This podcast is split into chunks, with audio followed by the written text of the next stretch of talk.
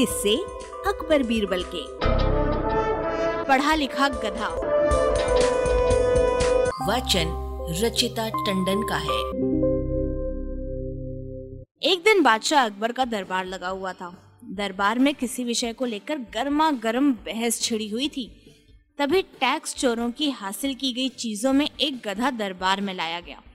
बीरबल ने बादशाह को प्रसन्न करने के लिए कहा, जहाँ पना, ये गधा काफ़ी समझदार लग रहा है। मेरे ख्याल से अगर इसे पढ़ाया जाए तो ये जल्द पढ़ना लिखना सीख जाएगा।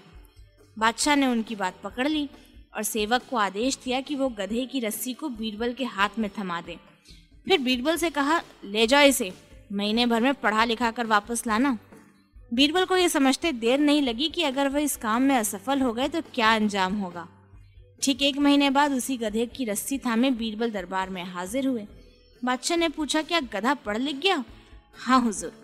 कहते हुए उन्होंने एक मोटी सी पोथी गधे के सामने रख दी। गधा ज़ुबान से पोथी के पन्ने पलटता चला गया और तीसरे पन्ने पर पहुंचकर ज़ोर ज़ोर से रेखने लगा। बादशाह उनके दरबारी चकित रह गए। बादशाह ने पूछा, ये चमत्कार तुमने कैसे किया?